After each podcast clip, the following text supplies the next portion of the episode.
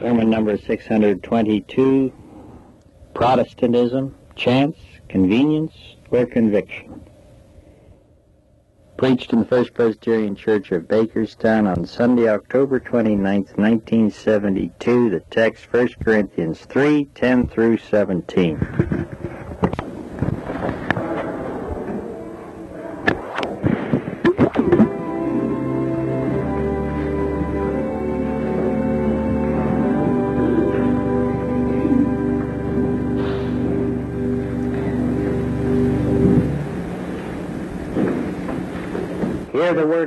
This morning as it's found in Paul's first letter to the Christians at Corinth. We read at the third chapter, beginning at the tenth verse. According to the commission of God given to me, like a skilled master builder, I lay the foundation, and another man is building upon it. Let each man take care how he builds upon it. For no other foundation can anyone lay than that which is laid, which is Jesus Christ. Now, if anyone builds on the foundation with gold, silver, precious stones, wood, hay, stubble, each man's work will become manifest for the day will disclose it because it will be revealed with fire, and the fire will test what sort of work each one has done. If the work which any man has built on, the foundation survives, he will receive a reward. If any man's work is burned up, he will suffer loss, though he himself will be saved, but only as through fire.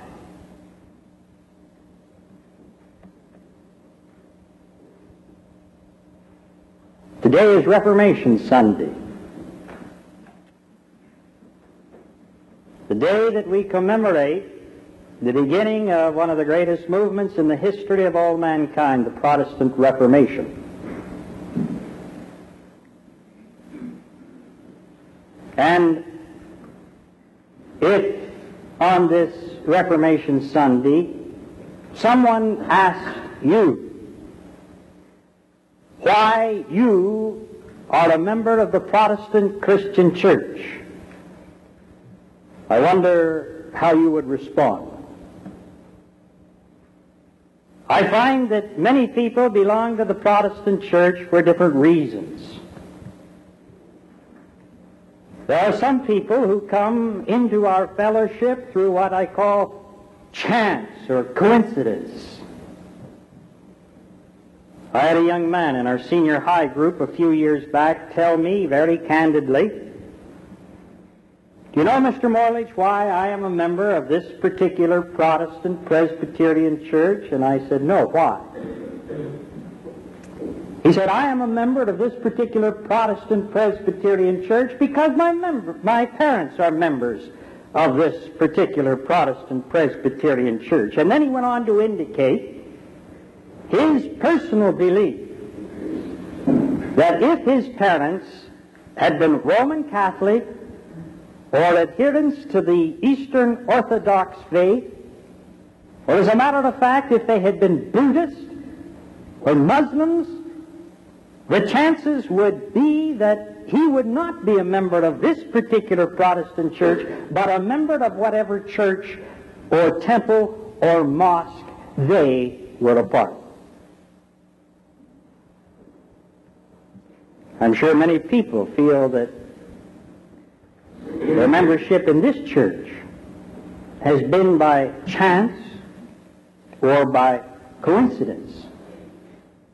It may seem strange to you, but you know there are many people that become affiliated with Protestant churches simply because someday they leave home and they're going to decide to stop at the first church they come to, and if that is a Protestant church, they go in, and if they see what they want to see and like what they hear, they today have be- are members of that particular Protestant church because of just a coincidence or we're willing to take a chance on that particular affiliation. Some people come into the church, the Protestant church, by chance. I find that there are other people who come into the Protestant church because it's convenient. I had a woman in Florida tell me a few years back the reason that she joined that particular Protestant Presbyterian church in her community was because when she died, she wanted to be sure that there was a minister to conduct her funeral service. That's joining church out of a sense of convenience. There are other people who I know join churches because the church is near to their home. If that's the only reason, then you join out of convenience. If you hear of anyone who, who becomes a part of a particular Protestant church because, and only because, the edifice is beautiful, or the sanctuary is a gorgeous place to hold the daughter's wedding, or the parking lot is ample, or there are always seats available and they're more or less comfortable if the preacher does not preach too long nor too pointedly. The fact that the pastors and the program and the finance committee do not demand too much and that the worship service is at an agreeable hour that does not require one to arise too early. If you hear people coming to a Protestant church for any one of those reasons, you can be sure that you have met someone who has joined the Protestant church for the sake of convenience. And people, they're in every Protestant church. Every Protestant church. Just as are people in every Protestant church that join by chance or coincidence. But just as there are those types of people in every Protestant church, thank God there is in every Protestant church a group of people who are there because of conviction. People who maybe, perhaps some of them have come through the doors of chance or coincidence or through the particular portals of convenience, but after they have been here, hearing the Word of God, being involved in its educational program through the preaching of the pulpit, they have become convinced that a Protestant is not merely someone who is against the disciplines and the teachings of some other faith, but is a person who stands for some particular principles and tenets of the faith. A Protestant is not necessarily a protester. A Protestant, the word comes from the Latin protestare, which means to stand for or to witness to. And thank the good Lord, we have in this church, and the Protestant church has universally, people who are a part of her rolls because they have the conviction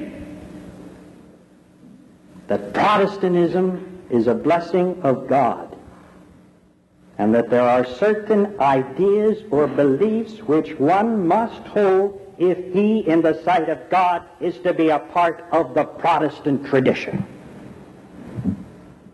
What are some of these principles? Well, many. Time will not permit me to hit on all of them. But I think we are on safe ground when we say that a Protestant is basically a person who has the conviction, first of all, in the necessity for a person's spiritual rebirth. We Protestants believe, as do the Roman Catholics and the Eastern Orthodox members, the other two portions of the split Christian church in the world today, that when each one of us is born by God's grace into existence, there is in each one of us something missing, something that is not quite right, something that is in disharmony with our God who has created us. And the belief of the Protestants and the Roman Catholics and the Eastern Orthodox theology is the same that each one of us, if ever we are to find our potential in life and eventually come to the destiny for which each one of us has been created,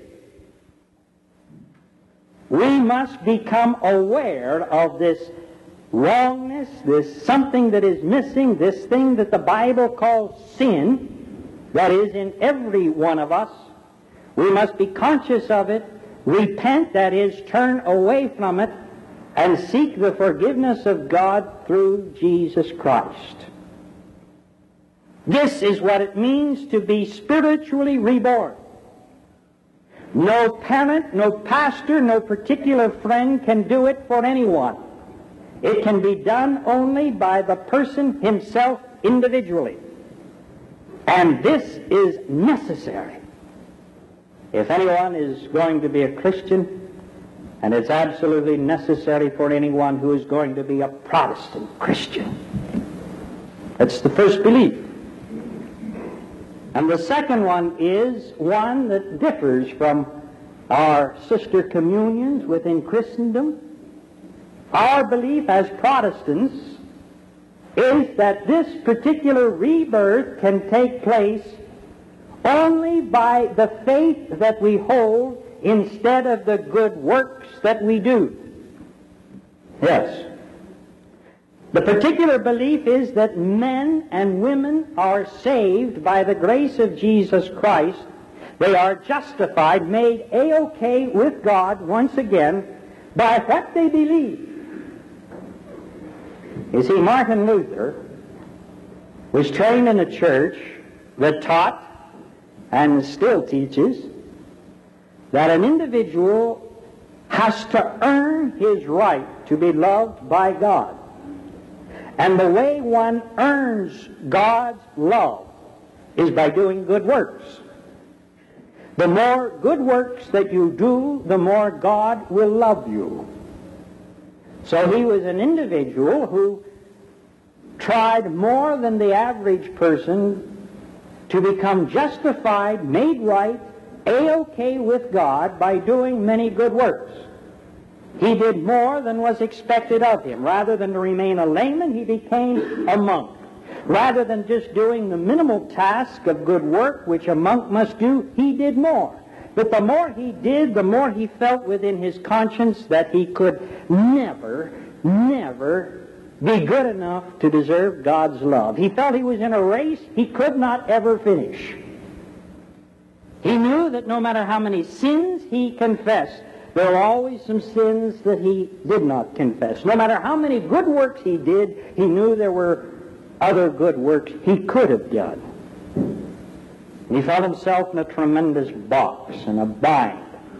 And while studying the Apostle Paul, while reading his scriptures, especially the Psalms and Paul's letter to the Galatians and to the Romans, he came to the conclusion that Paul was suffering from the same problem as that great giant of God was trying to justify himself before God and receive God's love by trying to be a keeper of the law.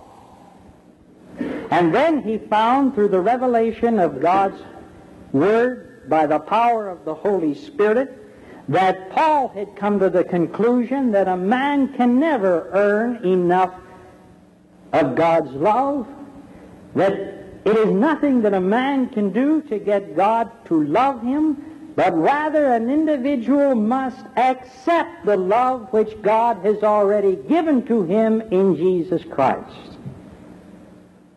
You don't become loving in the sight of God by doing something on your own. You become loving by accepting the love that God has already given you.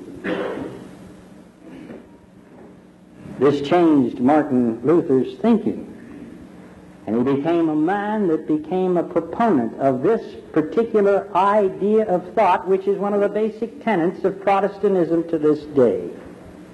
He was an individual who saw that good works could not make a good man, but a man who is justified in the sight of God is an individual who, out of thanksgiving, does good works. He had to realize, as Paul Tillich has said many centuries later, that he was accepted by God and he had to accept the fact that God had accepted him. That's very difficult. It requires a maturity to believe that God loves you and to live your life on the principle that you are forgiven and that you are loved, and that requires faith. One is justified not by his good works, but by his faith. We do good works, not in order to earn God's love, but in response to what God has already done for us in Jesus Christ. This is why we come to church. This is why we love our neighbors. This is why we forgive our enemies. This is why we give our tithe. Not to try to get God to love us, but to express to him our thanksgiving for what he has already given to us, his love, his forgiveness, his power, and his promises through Jesus Christ.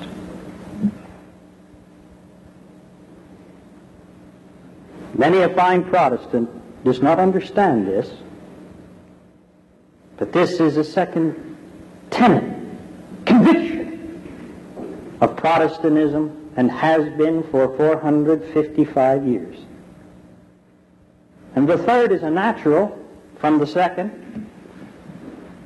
It says, because all of us can be saved by the grace of Jesus Christ.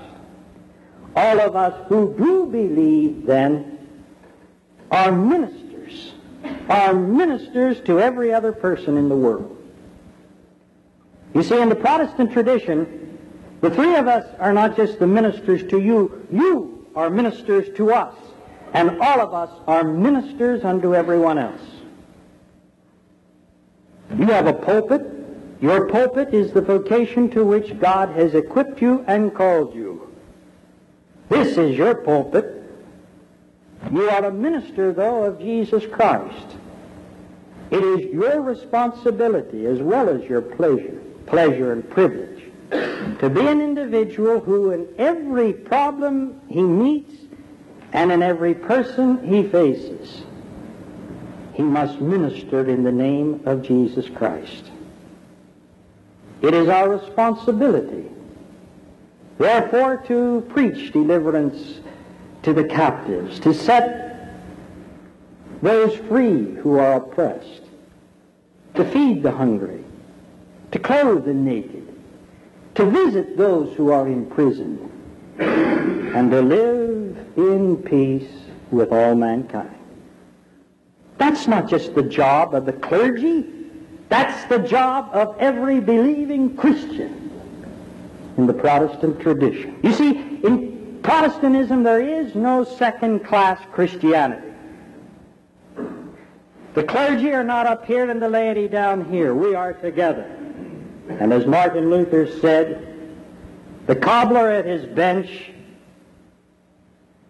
is as fully worshiping God as the priest at the altar. You are a minister. You have a responsibility unto God and to your fellow men to minister unto the needs of this world. This is a conviction of Protestantism. And the fourth one is that all of us, all of us ministers, we have as the basic tool in our life the one authority the one absolute, infallible rule for faith and practice. God's holy word, the Scripture. This is to be the one thing to which all of us adhere as we try to live and to love. The Bible, you see, to the Protestant is not a textbook for science it's not a blueprint for the future. It is the Word of God to you to teach you how to live and how to love. That's what it is.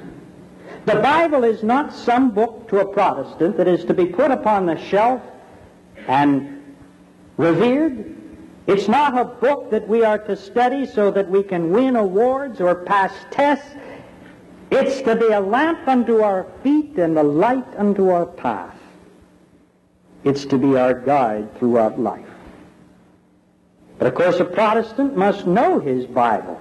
And to know his Bible, he must read it. But what's more than that, he must live by the teachings as they are revealed unto him by the power of the Holy Spirit that does work when you take this Word of God seriously. As Protestants, we do not have the option as to whether or not we are going to become Bible students. If we are to live, we must read this, study it, and live by it. That's tough, ladies and gentlemen. What it means, what it means in our society, that if the ethics in your business, the teachings in your home, the pronouncements from the church, and yes, the laws of the land, if they are contrary to the teaching of the Word of God as fulfilled and revealed through the Word made flesh, Jesus Christ, then it is under God our responsibility to channel those teachings and to refute them in the name of God. That's frightening. To take a stand like that is a very frightening, terrifying experience. And when we stand in that particular position, we share that moment with Martin Luther when in 1521 at the Diet of Worms, he was forced to stand before the emperor who despised him and the pope who rejected him as they tried to influence him to take a softer stand and to recant some of his beliefs and writings. And you'll remember as history testifies, he stood before those people looking them squarely in the eye and said, Unless you can prove to me that the Word of God is wrong, I cannot recant. For I find that it is neither right nor safe to go against the dictates of my conscience. Here I stand, so help me God. Amen.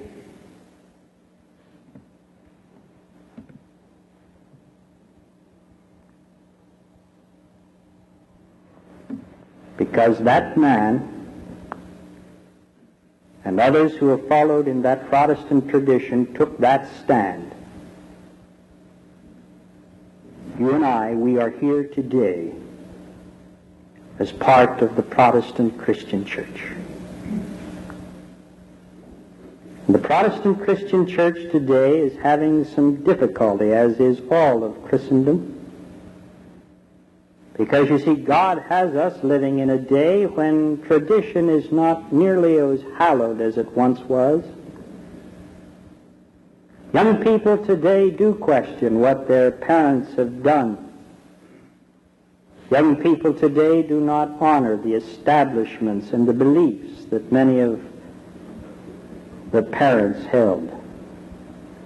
And consequently, the church today does not have as many people coming into its Protestant ranks through chance. And because it is not the convenient thing today to be a part of a Protestant church that takes a stand, many people are falling from her ranks. The Christian church in its Protestant tradition today needs people of conviction who know where they stand in their beliefs